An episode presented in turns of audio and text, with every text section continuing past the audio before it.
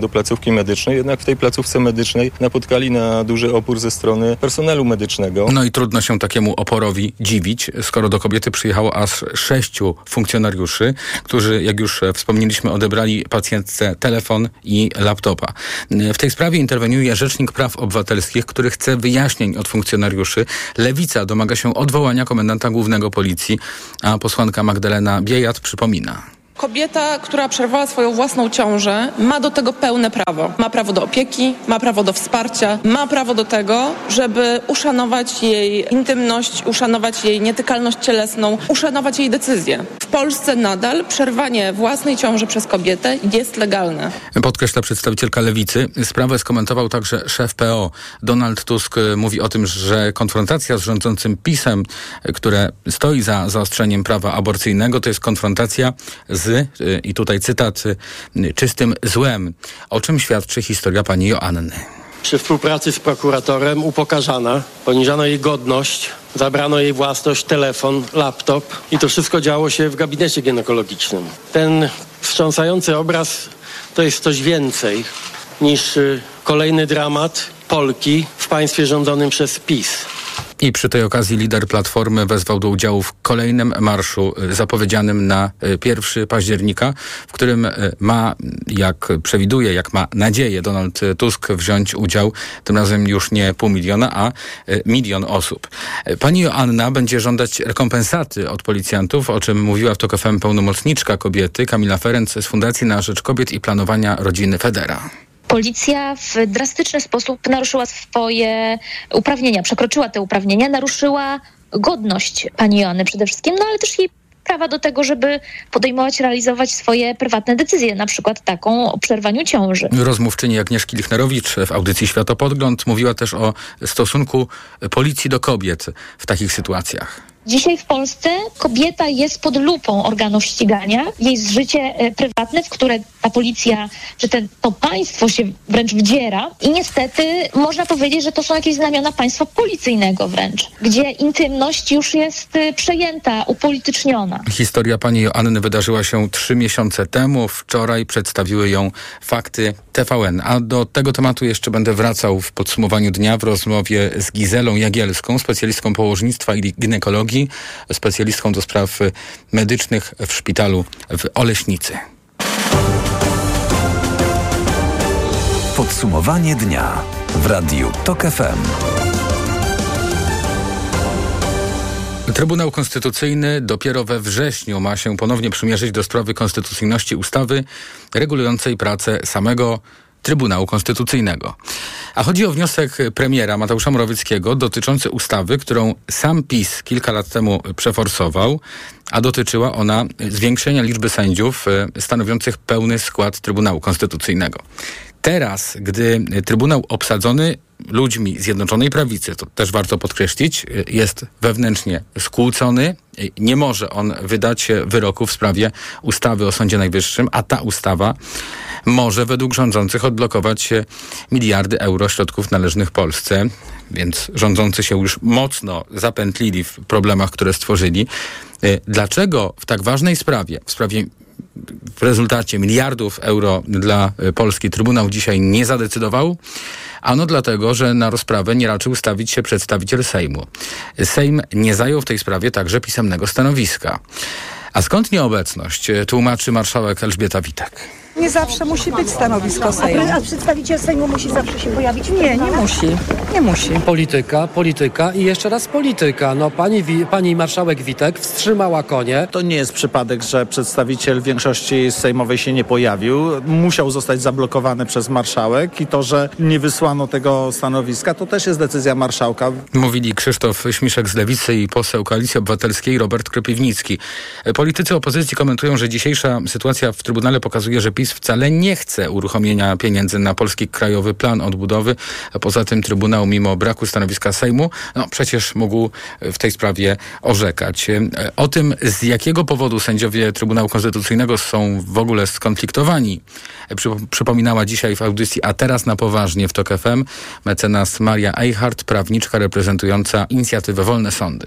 Konflikt polega na tym, że tak zwani buntownicy nie uznają e, tego, że prezesem Trybunału Konstytucyjnego jest pani Julia Przyłębska. A jest czy nie jest nie według uznają. Prawa? No właśnie, słusznie, we, według prawa nie jest. Nie jest, e, ponieważ jej kadencja wygasła w grudniu e, ubiegłego roku. Natomiast pani prezes uważa inaczej i nadal uważa się za prezeskę Trybunału. E, tu ten, ten problem polega na tym i ta wątpliwość polega na tym, Że, że w czasie, w którym pani Julia Przyłębska była wybierana na prezesa, zmieniały się przepisy dotyczące właśnie tego. I tutaj chodzi o no rzeczywiście takie, takie wątpliwości dotyczące tego, czy te przepisy nowe już obowiązywały, czy nie. Prawnie nie ma żadnych wątpliwości. Pani mecenas, przepisy... ale gdybyśmy żyli w praworządnym kraju, to kto e, prawidłowość wyboru Julii Przyłębskiej mógłby rozstrzygnąć? Sąd Najwyższy? Gdybyśmy, nie, gdybyśmy żyli w praworządnym kraju, to w ogóle nie byłoby takich wątpliwości. Bo w ocenie rozmówczyni Mikołaja Lizuta o długości kadencji Przyłębskiej decydowała przecież ustawa, która obowiązywała wtedy, gdy była ona wybierana na prezesa. Ta właśnie ustawa, a nie inna. Do tego tematu będziemy także wracać. Jeszcze przed godziną dziewiętnastą będzie razem ze mną, razem z państwem Ewa Siedlecka z tygodnika Polityka. Drugą noc z rzędu, przepraszam bardzo, Rosjanie atakowali Odessę. Władze wezwały mieszkańców do pozostawania w schronach. Obronie powietrznej udało się odeprzeć ataki. Ale prezydent Wołodymyr Zełenski alarmuje, by dalej bronić to portowe miasto, potrzeba dodatkowych systemów obrony przeciwlotniczej, takich jak Patriot. Te systemy dostarczane są Ukrainie w ciągu tej wojny przez państwa Zachodu. Ataki na Odessę pojawiły się po tym, jak Rosja nie zgodziła się na przedłużenie umowy zbożowej pozwalającej na eksport ukraińskiego zboża przez porty czarnomorskie, właśnie takie jak Odessa. Prezydent dodał, że Kijów analizuje w tej chwili możliwości bezpiecznego funkcjonowania tzw. korytarza zbożowego. Wyjaśnił, że brany pod uwagę jest wariant konwojów ochraniających statki. Mamy pięćset jedenasty dzień wojny Rosji przeciwko Ukrainie, w którym ukraiński wywiad wojskowy ostrzegł, że Rosjanie w najbliższym czasie mogą przeprowadzić zbrojną prowokację w kontrolowanej przez nich zaporoskiej elektrowni atomowej i to jest kolejny sygnał ostrzegawczy płynący z Ukrainy, że coś złego może się wydarzyć z tą elektrownią. Według ukraińskiego Departamentu Wojskowego rosyjski Departament Kontrwywiadu rozpowszechnia wśród składu osobowego kontyngentu okupacyjnego informacje o rzekomym przygotowaniu przez ukraińskie siły szturmu elektrowni. Rosyjskie służby specjalne twierdzą, że domniemany ten ukraiński szturm na obiekt miałby odbyć się pod koniec lipca. Premier Mateusz Morawiecki idzie na kolejne zwarcie z Komisją Europejską i zapowiada, że po piętnastego września Polska sama przedłuży zakaz importu ukraińskich zbóż, jeśli nie zrobi tego Bruksela. Rząd przekonuje, że ma po swojej stronie mocny argument. Szef rządu wyjaśnia, że chodzi o to, by e, pogodzić pomoc Ukrainie w eksporcie jej zbóż z ochroną polskiego rynku, ale także rumuńskiego, węgierskiego, słowackiego i bułgarskiego. Stąd deklaracja właśnie, że po piętnastego Polska nie zniesie zakazu importu z Ukrainy, między innymi pszenicy i kukurydzy. Nie otworzymy tej granicy. Albo Komisja Europejska zgodzi się na wypracowanie wspólnej regulacji, które przedłużą ten zakaz, albo zrobimy to sami. Argument jest taki. Tranzyt zboża dalej na zachód działa. W styczniu wyniósł sto czternaście tysięcy ton, a w czerwcu grubo ponad dwukrotnie więcej, mówi minister rolnictwa Robert Telus. To pokazuje, że ograniczenie, to które wprowadziła Komisja Europejska, spowodowało, że eksport z Ukrainy nadal się utrzymuje, a nawet jest dwukrotnie u nas w Polsce wyższy. Jest to dobry argument, mocny argument, żeby przedłużyć ten zakaz. Przynajmniej, jak dodaje minister rolnictwa Robert Telus, do końca roku. Tok trzysta sześćdziesiąt. Nawet trzy tysiące ukraińskich dzieci wywieziono już na Białoruś, o czym mówił w Tok F M były minister kultury Białorusi i przedstawicieli opozycji, przedstawiciel jednocześnie opozycji demokratycznej. Dowody na to zbiera białoruski Narodowy Zarząd Antykryzysowy i przekazał je do Międzynarodowego Trybunału Karnego w Hadze. Dzieci wywożone są autokarami najpierw na terytorium Rosji, a potem do Białorusi, mówi nasz gość. Według najnowszych danych mamy już dowody, które świadczą, że takich dzieci może być już nawet trzy tysiące i zbieramy dalej te informacje. Wiemy, że te dzieci były przekazywane z piętnastu miast okupowanych na terytorium Ukrainy. Ukraińskie dzieci mają trafiać do pięciu ośrodków oficjalnie po to, żeby udzielić im pomocy medycznej. O żadnej pomocy medycznej tu mowy nie ma. To tylko celem jest właśnie później reedukacja tych dzieci na terenie Białorusi. A wywóz dzieci łamie zapisy międzynarodowych traktatów i statutów. Przedstawiciele Białoruskiego Narodowego Zarządu Antykryzysowego mają nadzieję, że działania reżimu Łukaszenki zostaną zakwalifikowane jako zbrodnia wojenna.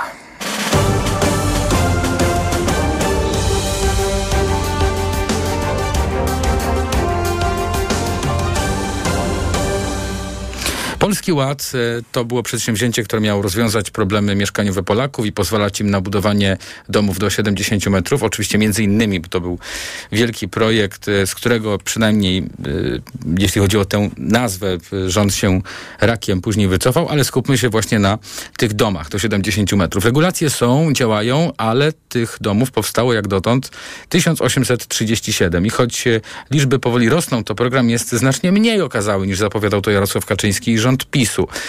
Ten ostatni twierdzi jednak, że trawa jest zielona, a domy do siedemdziesięciu metrów mają się świetnie. I o całej tej sprawie teraz reporter Tok F M Szymon Kępka.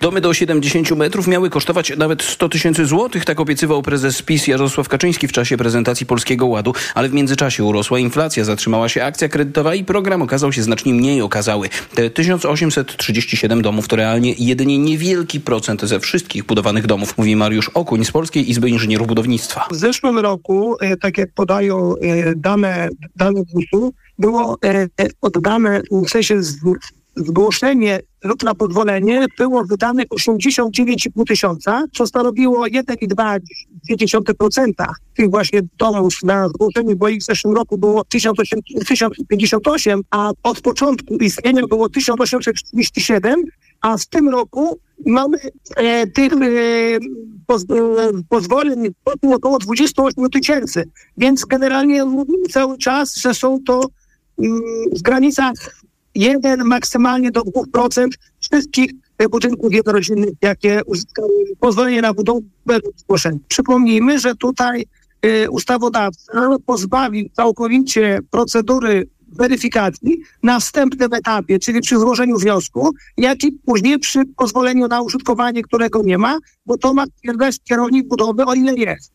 Więc tak naprawdę inwestor zostaje sam sobie i jak się później lub w trakcie wydarzy coś nieprzewidzianego lub uprzejmy sąsiad będzie miał wątpliwości co do tej budowy, to całą odpowiedzialność będzie ponosił inwestor. Rząd PiS mówi jednak o sukcesie domów do siedemdziesięciu metrów. Chce też rozszerzyć brak pozwolenia na budowę na domy większe niż siedemdziesiąt metrów, mówi Piotr Uściński, wiceminister rozwoju i technologii. Wygląda bardzo dobrze. Inwestorzy sobie z tym radzą, organy administracji, nadzoru budowlanego również sobie z tym bardzo dobrze radzą i dlatego musimy dalej deregulować prawo.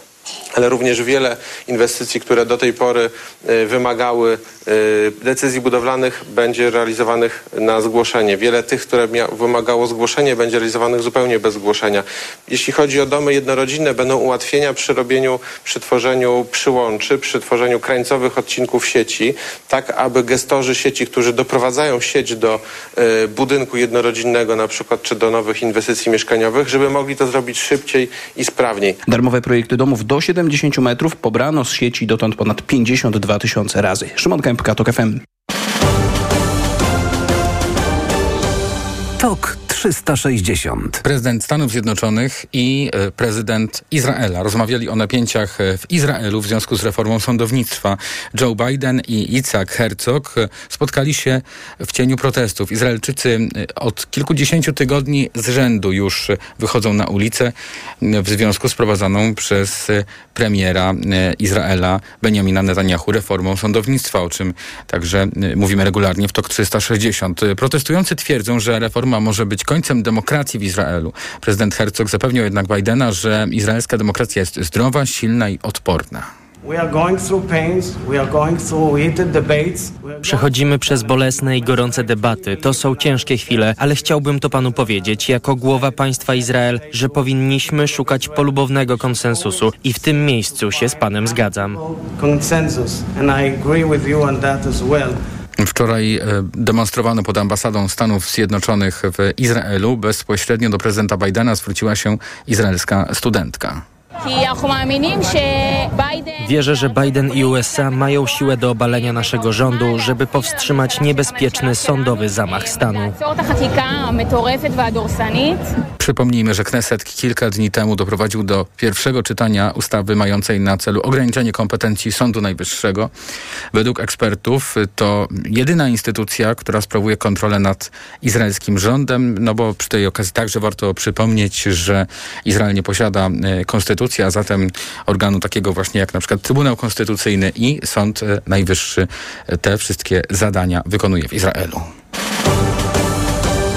Polscy strażacy dołączają do walki z pożarami w Grecji. Państwowa Straż Pożarna poinformowała, że dzisiaj z Krakowa do pomocy Grekom ruszyło prawie stu pięćdziesięciu strażaków. Grecja zmaga się z pożarami od trzech dni po pierwszej fali tegorocznych upałów, a w związku z pożarami ewakuowano kilka nadmorskich miejscowości. Pali się już od kilku dni. Nie było szans, żeby łatwo ugasić pożar i wydaje mi się, że po prostu dali mu płonąć. Ogień wdarł się do miasteczka. Tutaj niedaleko spłonął dom. Widać zniszczenia. Dzięki Bogu nic nie stało się z moim domem, ale dla innych to trudny moment. Mówił mieszkaniec miejscowości Mandra, która jest oddalona y, około dwudziestu kilometrów od Aten. W dotkniętych pożarami miejscowościach dyżury pełnią psychologowie. Z inicjatywy Ministerstwa Zdrowia od rana w spalonych miejscowościach dostarczamy pomoc psychologiczną pierwszej potrzeby, tak aby mieszkańcy mogli zmierzyć się ze stresem i ze strachem. Mówił grecki wolontariusz. Dyrekcja Generalna Komisji Europejskiej do spraw pomocy humanitarnej i ochrony ludności informuje, że tylko od wczoraj w Grecji spłonęło dziesięć tysięcy hektarów lasów i łąk. Kolejna fala upałów dotrze do Grecji już jutro, a meteorolodzy zapowiadają temperatury przekraczające czterdzieści stopni Celsjusza. Takie upały w tej chwili w Europie. No bo nie tylko w Grecji, również we Włoszech. Jeśli chodzi o Włochy, to o tym, jak to wygląda właśnie teraz w tym państwie, będziemy rozmawiać w podsumowaniu dnia z Bartoszem Chlebowiczem, korespondentem Gazety Wyborczej, a zatem mamy w planie połączenie z Włochami, a teraz w planie podsumowania dnia są informacje dotyczące pogody na jutro w naszym kraju. Pogoda. A jutro będzie najcieplej w Rzeszowie, tam dwadzieścia pięć stopni. A skoro tak, no to mamy trochę wytchnienia od upałów w Polsce. dwadzieścia cztery w Krakowie, dwadzieścia trzy w Warszawie, Łodzi, Poznaniu i Wrocławiu. Białystok to już tylko dwadzieścia jeden stopni. Trójmiasto dość chłodne, jak na tę porę roku. dwadzieścia stopni w Gdańsku, w Gdyni i w Sopocie. Radio Tok F M. Pierwsze radio informacyjne. Tok trzysta sześćdziesiąt. Za chwilę wrócimy do najważniejszego tematu, dzisiejszego najważniejszego tematu, czyli historii pani Joanny, która trafiła na jeden z krakowskich szpitalnych oddziałów ratunkowych po tym, jak połknęła tabletkę poronną. Towarzyszyło jej aż sześciu policjantów. Moim i państwa gościem, gościnią będzie Gizela Jagielska, specjalistka położnictwa i ginekologii, a także specjalistka do spraw medycznych w szpitalu w Oleśnicy. Już za chwilę. Reklama. Siedzi w upale Kasia szczęśliwa. Choć jest gorąco, pot z niej nie spływa. Perspiblok Forte Kasia stosuje, a więc poceniem się nie przejmuje. Suplement diety Perspiblok Forte. Tabletki o wysokiej dawce wyciągu z liści szałwi lekarskiej. Dostępny w aptekach. Plamy pod pachami nie będą kłopotem. Weź Perspiblok Forte i nie martw się potem. Działanie wynika ze składnika produktu. Szałwia lekarska przyczynia się do utrzymywania prawidłowego procesu pocenia. Aflofarm. Do pełna? Z korzyściami i bez limitu liczby tankowań. Przez całe wakacje pięć dni w tygodniu na stacjach Shell Klubowicza Shell Club Smart płacą trzydzieści groszy mniej za litr paliw premium Shell V-Power. Zyskuj więcej z Shell Club Smart. Szczegóły na shell kropka p l. zastosować po ugryzieniu? Wiele produktów jedynie znieczula, pozostawiając toksyny pod skórą i dolegliwości nawracają. Wypróbuj Entil ukąszenia. Entil pochłania i eliminuje toksyny wstrzyknięte przez owady. Żel Entil błyskawicznie zwalcza ból, pieczenie i swędzenie. Entil. Skuteczne rozwiązanie na ukąszenia. To jest wyrób medyczny. Używaj go zgodnie z instrukcją używania lub etykietą. Łagodzi miejscowe objawy po ukąszeniu owadów. Aflofarm. Spędź urlop tam, gdzie każdy znajdzie coś dla siebie. Wybierz Dolny Śląsk i odpoczywaj jak lubisz. Najwięcej zabytków, zamków, pałaców oraz uzdrowisk. Majestatyczne góry, tajemnicze podziemia, różnorodne trasy rowerowe. Zapraszam. Cezary Przybylski, marszałek województwa dolnośląskiego. Reklama. Tok trzysta sześćdziesiąt. Jest z nami Gizela Jagielska, specjalistka położnictwa i ginekologii, a także specjalistka do spraw medycznych w szpitalu w Oleśnicy. Dzień dobry, witam w Radiu Tok F M. Dzień dobry, bardzo mi miło. A będziemy rozmawiali o sprawie pani Joanny, która trafiła na jeden z krakowskich szpitali, szpitalnych oddziałów ratunkowych po tym, jak połknęła tabletkę poronną. Źle się poczuła, skontaktowała się ze swoją lekarką, była w drodze już do szpitala, licząc na to, że po prostu otrzyma tam pomoc. A okazało się, że na miejscu czekali na nią policjanci. W sumie sześciu funkcjonariuszy uczestniczyło w tych działaniach, które polegały na zabraniu jej telefonu, komputera, przypisywaniu jej przestępstwa, podejrzewaniu, że mogła postąpić, popełnić przestępstwo, a miałoby ono polegać na tym, że, yy, yy, znaczy, że, że mogło tutaj zaistnieć przestępstwo, może tak, które miałoby polegać na tym, że ktoś udzielił jej yy, tak zwanego pomocnictwa w tej aborcji. Jak pani usłyszała o tej historii, mając yy, na względzie yy, realia pracy w szpitalu i pomocy kobietom, pacjentkom, to yy, co sobie pani yy, pomyślała? Jakaś taka pierwsza refleksja? No, pierwsza refleksja to było to, że to kolejne wydarzenie, no wręcz absurdalne, które kolejny raz podkopie to nic zaufania pomiędzy lekarzami a pacjentkami i tak to już pewno się już tak po prostu stało. I to jest rażające, a po drugie, no pierwsze skojarzenie, no to skojarzenie z jakimś takim państwem policyjnym oczywiście, nie? Czy takie rzeczy się dzieją? Czy, czy pani t- widziała jakiś taki upór y, w sytuacji, gdy pojawia się y, kwestia aborcji? Bo y, to jest charakterystyczne w tej sprawie, że, że tutaj najwyraźniej z tego wynikało to, to działanie funkcjonariuszy. Czy tak jest na oddziałach? Nie, no tak nie jest na oddziałach. Ja pierwszy raz się spotykam z takim zachowaniem policji. Nigdy takiego czegoś nie widziałam. No powiem szczerze, że byłam dosyć zaskoczona obrotem tej sprawy i myślę, że no podstawą ku temu była jakaś, nie wiem, chęć może wykazania się przez policję, przed organami pewnymi w państwie. No nie wiem, co mogło nimi kierować, dlatego że z tego, co wiemy, no to sąd również stwierdził, że było to wszystko, ta cała akcja była niezasadna. No, oni nie mieli prawa tego zrobić. Już nie mówiąc, że naruszyli godność intymną i tak dalej, nie? Mhm. Jak wygląda y, droga postępowania? Przyjeżdża pacjentka na szpitalny oddział ratunkowy w takiej konkretnej sytuacji. Przyjeżdżają też policjanci. No pani jest tą osobą, która się opiekuje pacjentką. Y, co tutaj y, zazwyczaj następuje, powinno nastąpić? Panowie, y, y, poczekajcie za drzwiami, albo nie teraz, albo no... Czy państwo jako ochrona zdrowia tutaj y, mają jakąś wyraźną rolę do odegrania?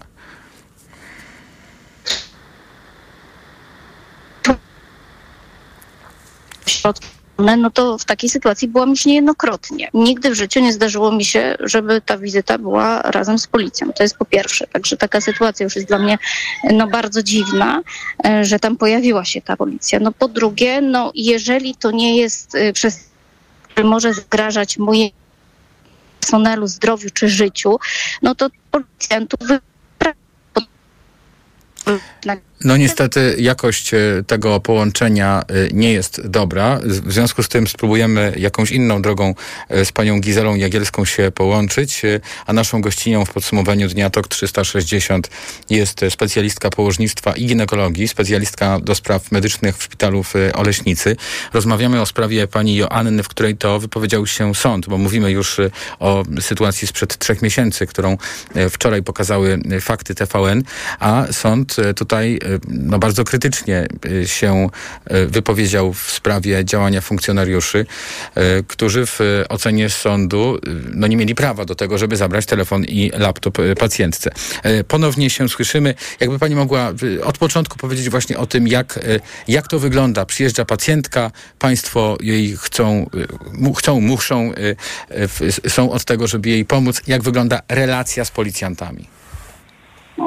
Generalnie tak, tak jak mówiłam, że nietypowa jest to sytuacja, kiedy pacjentka pojawia się po zażyciu środków poronnych, a tam już jest też policja. To nie jest typowa sytuacja, bo pacjentki po zażyciu środków poronnych, które na przykład z powodu obfitego krwawienia zgłaszają się po pomoc, są pacjentkami, które spotykamy generalnie w swojej codziennej pracy.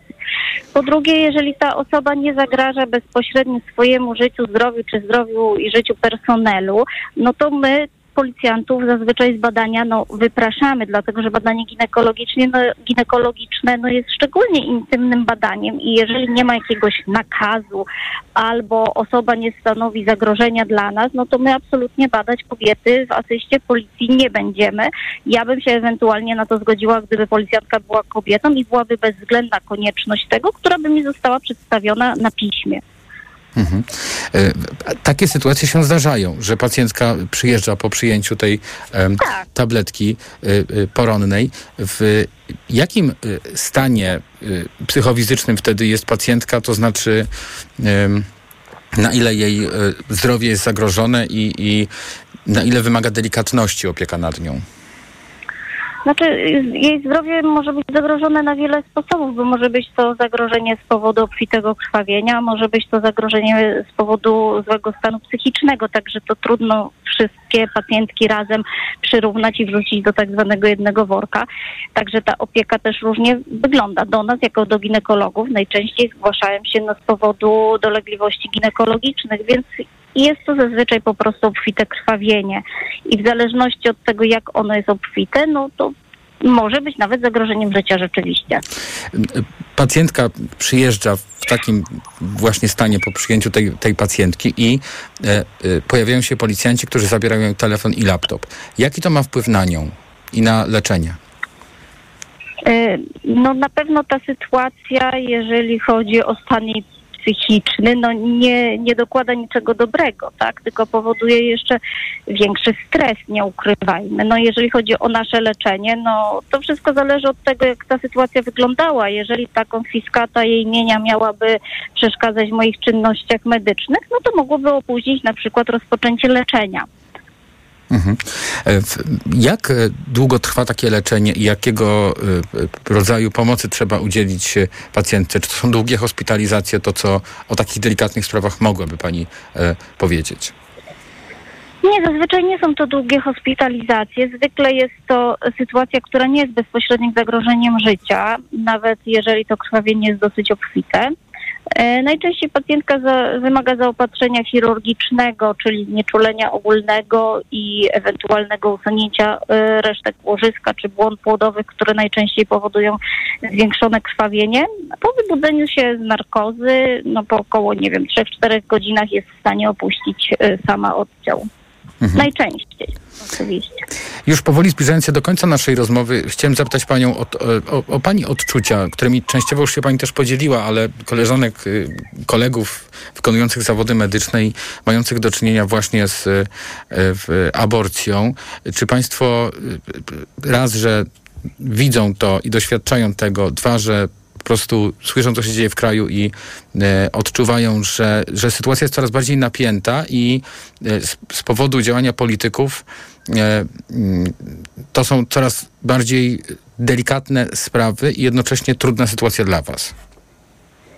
Tak, jest to trudna sytuacja dla nas, ale jest to przede wszystkim bardzo trudna sytuacja dla pacjentek. Te wszystkie wydarzenia powodują też również narastającą niechęć i brak zaufania pacjentek do ochrony zdrowia, co no, może skończyć się niejednokrotnie tragicznie, bo kolejnym razem, jeżeli pacjentka, która przyjmie w domu tabletkę poronną, czyli dokona aborcji na samej sobie, co nie jest absolutnie rzeczą karalną w Polsce, jeżeli zacznie krwawić obficie, ona się zastanowi trzy razy, czy jechać do szpitala. I ja się obawiam po prostu, że dojdziemy do takiej sytuacji, że kobiety nie będą się zgłaszać po pomoc ze strachu, bo będą się bały, co ją w tym szpitalu czeka. I to jest już sytuacja po prostu moim zdaniem tragiczna i tak absolutnie nie powinno to wyglądać. Policjanci powinni być, jeśli chodzi o taką, taki, taką refleksję na przyszłość, może panią zapytam tak, co by pani zrobiła w tej sytuacji? Pani by, by ich wyprosiła po prostu za drzwi? Tak, wyprosiłabym ich i poprosiłabym y, o dokumenty, które stwierdzają konieczność ich obecności przy badaniu.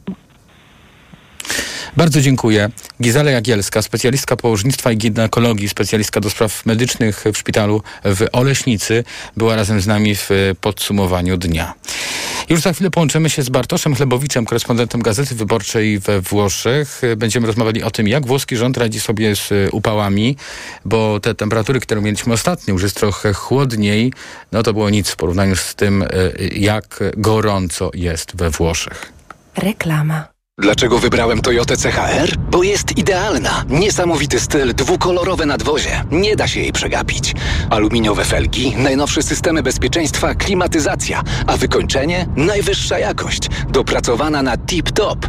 Do tego łączy w sobie miejski styl i niezawodny i oszczędny napęd hybrydowy. Od razu widać, że ma charakter. Teraz Toyotę C H R dostaniesz w Toyota Outlet z rabatem nawet do jedenaście tysięcy czterysta złotych. Szczegóły na toyota kropka p l. Nawet nie zdajemy sobie sprawy, ile rodzajów grzybów powoduje grzybice stóp. Dermatofity, drożdżaki, pleśnie i wiele innych. Lecząc grzybice, sięgnij po Stepper Pro. Stepper Pro zapewnia prawidłowe leczenie grzybicy dzięki wyjątkowo szerokiemu działaniu na różne rodzaje grzybów. Stepper Pro. Szerokie spektrum leczenia grzybicy. To jest lek. Dla bezpieczeństwa stosuj go zgodnie z ulotką dołączoną do opakowania i tylko wtedy, gdy jest to konieczne. W przypadku wątpliwości skonsultuj się z lekarzem lub farmaceutą. jeden gram kremu zawiera dziesięć miligramów glifonazolu. Wskazania. Miejscowe leczenie zakażeń grzybiczych skóry wywołanych przez dermatofity, drożdżaki, pleśnie i inne gatunki grzybów. Aflofarm.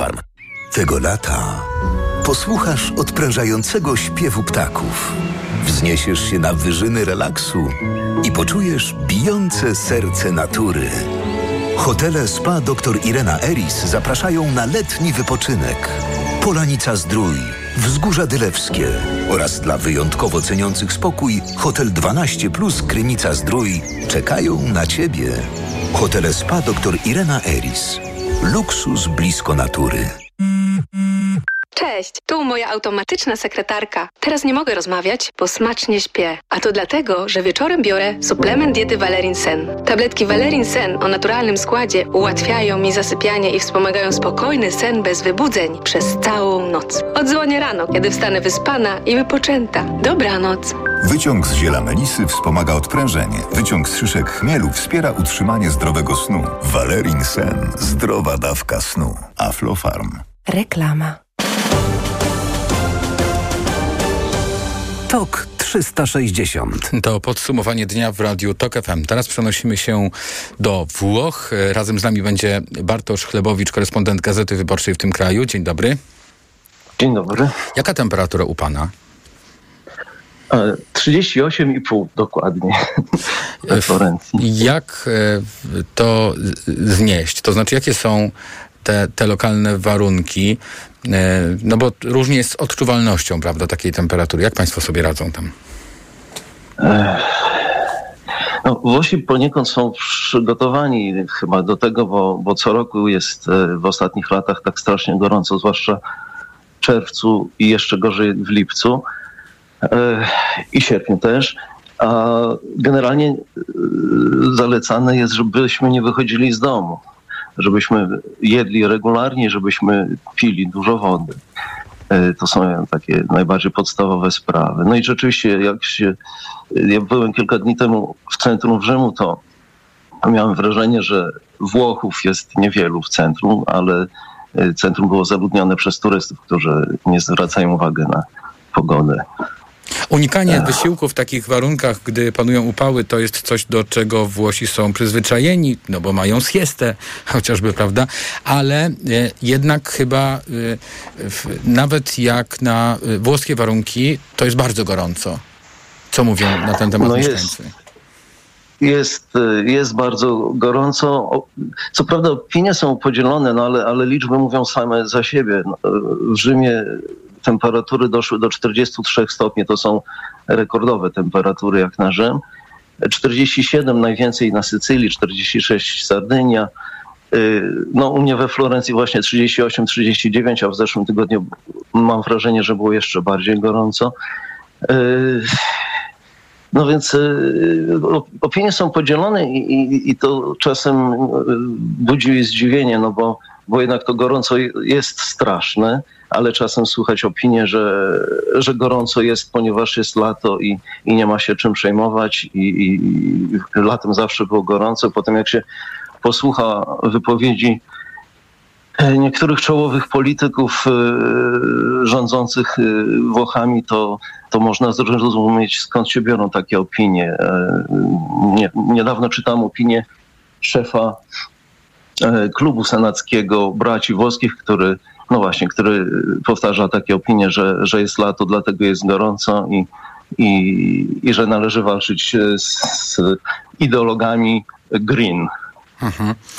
Czyli taki prawicowy populizm tutaj się pojawia również w kontekście sprawy takiej zupełnie niepolitycznej, jaką, jaką są upały, tak? No tak, tak, zdecydowanie. Zresztą premier Giorgia Meloni w zeszłym tygodniu podczas spotkania wyborczego, i to nie we Włoszech, ale w Hiszpanii zaprzyjaźnionej partii Vox, powiedziała, że no właśnie, że należy się sprzeciwiać ekologii ultra, czy ultrazielonej ideologii ekologicznej, co wydawało mi się tak absurdalne. W kontekście upałów tym bardziej.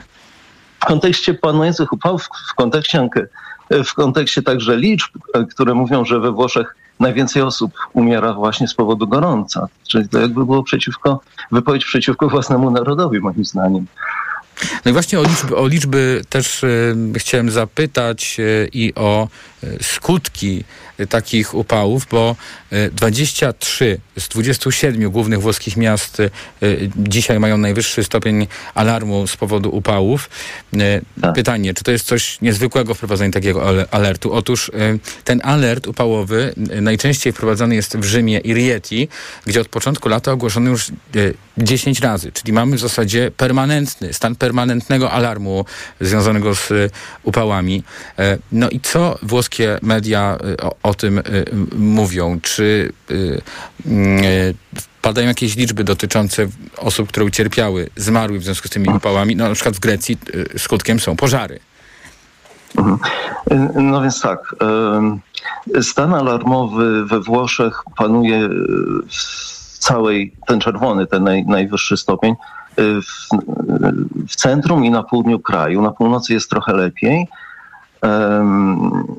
Rzeczywiście dwadzieścia kilka miast jest nim objętych. Jutro ma być nieco mniej, bodajże osiemnaście. Ale właśnie te miasta, które jakby spadają z tego, z tego alertu czerwonego, to są miasta na północy, czyli Wenecja, Triest czy Mediolan. Przepraszam, o co jeszcze zapytał pan? O skutki te, tego Aha. upału we Włoszech, takie jak na przykład w przypadku Grecji są pożary. A no tak, tak. No, jak widać po, również po moich odpowiedziach też odczuwam skutki upału. Są pożary i we Włoszech. W Ligurii w sobotę zostanie ogłoszony alarm właśnie z tego powodu, że co roku tam się zdarzają o tej porze roku upał, pożary i od soboty ma być wprowadzonych szereg różnych zakazów używania różnych narzędzi, które mogą powodować niebezpieczeństwo zaiskrzenia, czy, czy nawet zakaz palenia ma być tam wprowadzony.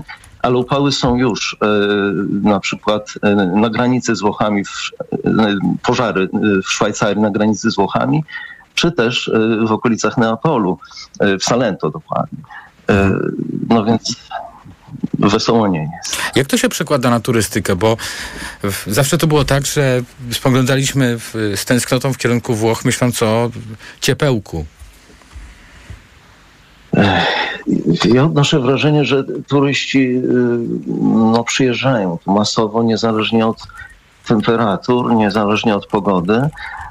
No to się oczywiście wiąże z Z, mito, z mitem o, o Włoszech jako pięknym kraju. Mitem, który jest niejako też prawdą, bo Włochy są pięknym krajem, ale moim zdaniem nie są krajem do życia w tych miesiącach od, od czerwca do sierpnia, może nawet od maja, ale turystów jest moc. Turystów jest moc. Ja w zeszłym tygodniu widziałem gęste kolejki turystów przed Koloseum, tłumy turystów w centrum Florencji, przed stacją dworcową, no także jakby, nie wiem, turystom ta pogoda chyba nie przeszkadza. W jakim kierunku podążają Włochy, skoro posiadają w tej chwili rząd, który kwestionuje to myślenie, że tylko zielona przyszłość nas może uratować przed upałami i tym całym ociepleniem? Czy mimo tego populizmu mowa jest o tym, żeby jakoś zatrzymywać wodę, żeby prowadzić inwestycje, które jakoś ulżą ludziom? Szczerze mówiąc, ja nie znalazłem tego typu informacji. Mam wrażenie, że, że rząd koncentruje się na, na propagandzie, że, że nie ma problemu, że kryzysu nie ma. Że jest tak, jak zawsze było, że, że to wszystko wynika z naszego położenia geograficznego.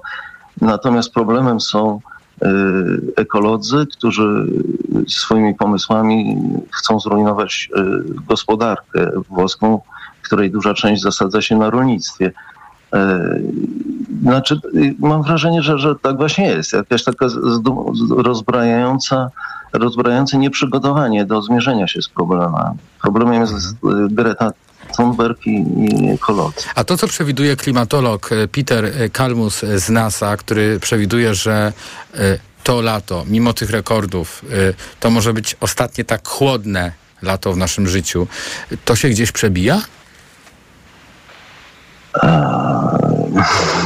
No, jeżeli mówimy o o prawicowym rządzie włoskim, to, to myślę, że nie. Natomiast oczywiście w prasie, w mediach jest du- dużo raportów yy, podobnych do tego, przestrzegających, że, że, że już ten obecny rok jest yy, najgorszy, rekordowy, jeżeli chodzi o yy, nie tylko o same temperatury, ale o intensywność zjawisk yy, niepokojących, bo wysokie temperatury naprzemiast z, z burzami i, i wichrami o prędkości ponad sto kilometrów, które zresztą na północy w tych dniach y, prze, powalają drzewa y, i to masowo, więc, y, więc tak, no media jakby piszą o tych sprawach, informują o tych sprawach, ale mm, z punktu widzenia rządu to jest y, sianie paniki i propagandy. Bardzo dziękuję za to nasze dzisiejsze spotkanie. Bartosz Chlebowicz, korespondent Gazety Wyborczej we Włoszech, był razem z nami.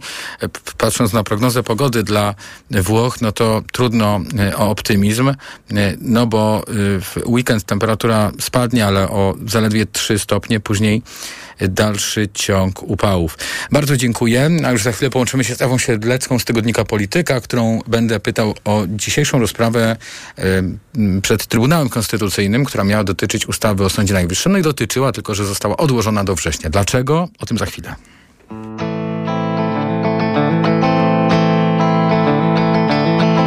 Wciąż powtarzasz uparcie i skrycie, patrzysz w o- o- okno i smutek masz w oku. Przecież mnie e- e- e- kochasz nad życie, sam mi mówiłeś przeszłego roku, przeszłego roku.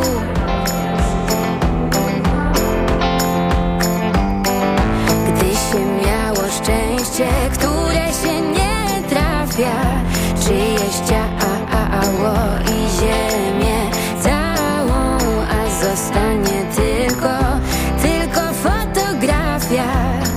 To jest, to jest bardzo mało.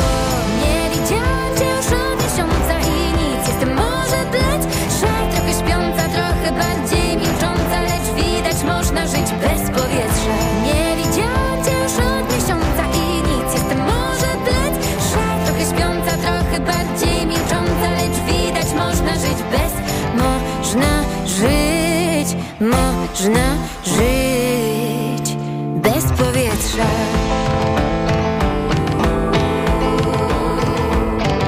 Wciąż się śmieję.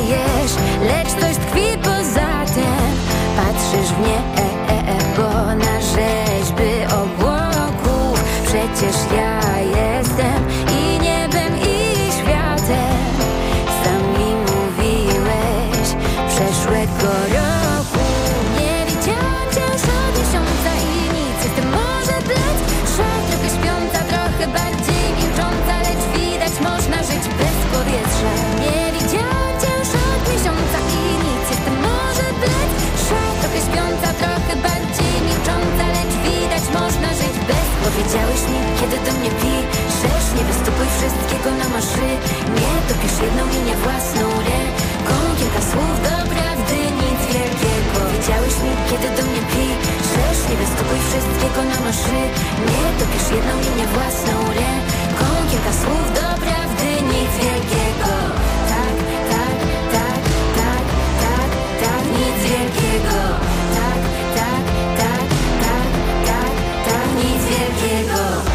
Nie widziałam cię już od miesiąca i nic, jestem może blec, szok, trochę śpiąca, trochę bardziej milcząca, lecz widać można żyć bez powietrza. Nie widziałam cię już od miesiąca i nic, jestem może blec, szok, trochę śpiąca, trochę bardziej milcząca, lecz widać można żyć bez. Można żyć, można żyć bez powietrza. Tok trzysta sześćdziesiąt. Trybunał Konstytucyjny dopiero we wrześniu zajmie się y, ponownie sprawą konstytucyjności ustawy, która reguluje pracę samego Trybunału Konstytucyjnego. Y, a to dlatego, że dzisiaj nie pojawił się przed Trybunałem żaden przedstawiciel, przedstawiciel Sejmu, ani też nie wpłynęło pisemne stanowisko y, ze strony Sejmu y, w tej sprawie. Już teraz łączymy się z Ewą Siedlecką z tygodnika Polityka. Dzień dobry, witam w podsumowaniu dnia. Dobry. I chciałem panią redaktor zapytać, jakby, jak pani to w ogóle odczytuje, bo mamy sprawę ustawy o Sądzie Najwyższym przed y, Trybunałem Konstytucyjnym, gdzie y, obóz rządzący na czele, tutaj premier Mateusz Morawiecki twierdzi, że y, jakby bardzo zależy y, rządzącym na tym, żeby ta ustawa weszła w życie, bo ich zdaniem odblokuje miliardy euro dla Polski. Jednocześnie y, pani marszałek Witek twierdzi, że nikt nie musi przychodzić na takie posiedzenie i że y, no nie ma takiego obowiązku. W, no to chyba nie jest przypadek, że nikt nie przyszedł na e, tę sprawę dzisiaj. Jak pani sądzi? No, przede wszystkim to jest ogromne lekceważenie Trybunału niegdyś konstytucyjnego przez władzę rządzącą. Trybunał Przyłębskiej wysługiwał się na wszelkie możliwe sposoby władzy. Tymczasem władza do tego Trybunału żadnego szacunku nie ma. I to jest no takie, myślę, dojmujące.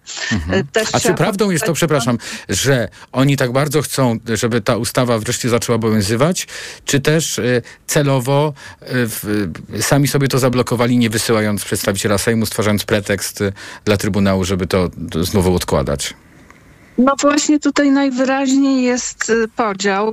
Pierwszy podział, no to taki jak zwykle, czyli Solidarna Polska, czy teraz Sprawiedliwa, Zbigniewa Ziobry, która jak zawsze chce suwerenna inaczej. Chyba. jeszcze ty, jeszcze inaczej. Ale to absolutnie się nie dziwię, no, pani. Ale Ale S jest jak było. Tak. I o to S chodzi. Natomiast ewidentnie są też podziały wewnątrz samego PiS-u. Nie koalicji rządzącej, tylko już partii, klubu parlamentarnego. To, że został odrzucony wniosek przez Komisję Ustawodawczą, która opiniuje wszystkie wnioski do Trybunału Konstytucyjnego dla marszałka Sejmu, który jest stroną w sprawie przed Trybunałem, w każdej w zasadzie sprawie. Ta komisja ustawodawcza dostała wniosek premiera napisany przez legislatorów rządowych i wypowiedziała się o nim negatywnie. To znaczy uważa, że premier nie ma racji, skarżąc, twierdząc, że niekonstytucyjny jest skład jedenastoosobowy wtedy, kiedy on utrudnia orzekanie. No to jest też kompletnie dziwaczna konstrukcja prawna. Więc ewidentnie, skoro nawet w łonie samej komisji nie znalazła się większość do poparcia tego wniosku, no to widać, że podział jest. Też ciekawe, że marszałek Witek tego stanowiska wypracowanego przez Komisję Ustawodawczą nie posłała do Trybunału i też no, nie, nie poleciła nikomukolwiek tam pójść i chociaż się wytłumaczyć, przeprosić. Mhm. Dlaczego cokolwiek tak postąpiła? No, ja, ja mam y, y, kilka koncepcji. Znaczy, dlaczego y, y, marszałek Witek? No dlatego, że jest z tej frakcji, która nie jest pewna, czy jej w ogóle zależy na tym, żeby ten y, wniosek prezydenta był osądzony. Mówimy o skardze na ustawę o Sądzie Najwyższym, która no, znana jest z tego, że przenosi postępowania dyscyplinarne dla sędziów do sądu administracyjnego. Po pierwsze, prawdopodobnie jest z tej frakcji, a po drugie ja mam taką koncepcję, że część rządu po prostu y, nie jest pewna, czy chce, żeby to zostało przyjęte. Dlaczego? Dlatego, że wcale nie ma pewności, co orzeknie y, y, Trybunał niegdyś Konstytucyjny, bo oni mają problem nie tylko z zebraniem się, ale y, no, nie są y, już y, żołnierzami jednej y, drużyny.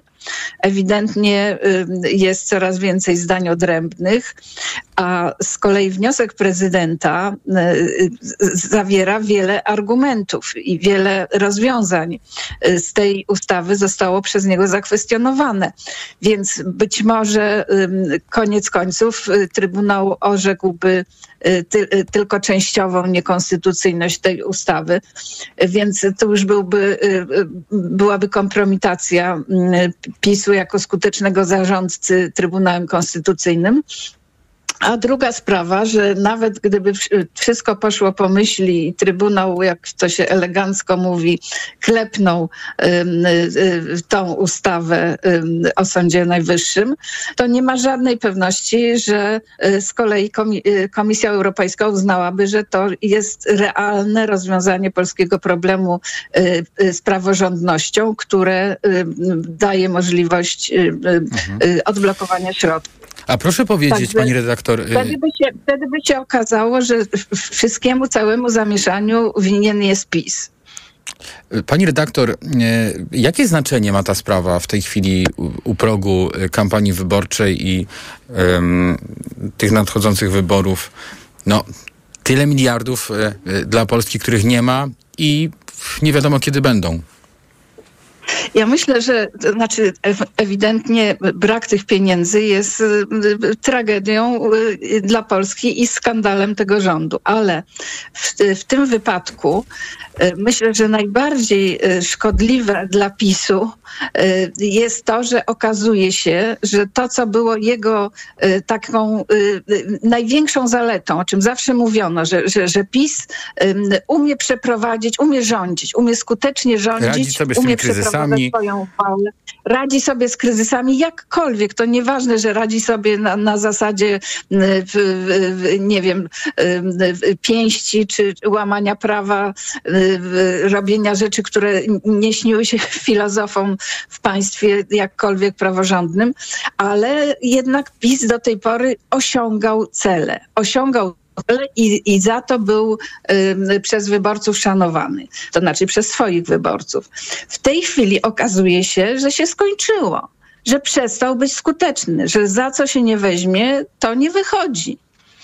Y, teraz okaże się, że nie wyjdzie, y, y, że nie wyjdzie y, y, sprawa y, rządzenia y, za pomocą przejęcia Trybunału Konstytucyjnego. W dodatku dzisiaj y, została zapowiadana już pół roku temu ponad y, złożona przez Komisję Europejską skarga na polski Trybunał Konstytucyjny. Y, I jeżeli T S U E rozpatrzy, pomyśli Komisji Europejskiej, na pewno nie szybko, ale, ale jeżeli jeżeli rozpatrzy, to właściwie polscy sędziowie nie, i nie tylko sędziowie oczywiście, nie mają, stracą podstawę do stosowania tych przynajmniej wyroków Trybunału niegdyś Konstytucyjnego, które zostały wydane w składzie z dublerami. Czyli no, jeżeli PiS dalej będzie rządził, no to mu to znakomicie utrudni, a jeżeli nie będzie rządził, to z kolei znakomicie ułatwi sytuację y, opozycji y, uładzenia spraw w Trybunale. A jednocześnie chaos prawny będzie w, jeszcze większy, choć dzisiaj już sobie to trudno wyobrazić. Bardzo dziękuję pani redaktor Ewa Siedlecka z Tygodnika Polityka, była razem z nami tuż przed godziną dziewiętnastą. A już jutro startuje festiwal M-Bank Nowe Horyzonty, którego Radio Tok F M jest patronem medialnym. W związku z tym mamy dla państwa kody do filmów dostępnych online w ramach festiwalu. Prosimy do nas pisać w sprawie tych kodów właśnie na adres dla was małpa tok kropka f m. Maria Andrzejewska już czeka na maila od państwa. A Maria przygotowała dzisiejszy program, a jednocześnie wydawała, realizował audycję Adam Szuraj. Już za chwilę informacje, a później jeszcze więcej sportu. A o dziewiętnasta dwadzieścia zapraszamy na biuletyn rewolucyjny. E, dziękuję państwu za dzisiaj. Wojciech Muzal, do usłyszenia. Tok trzysta sześćdziesiąt.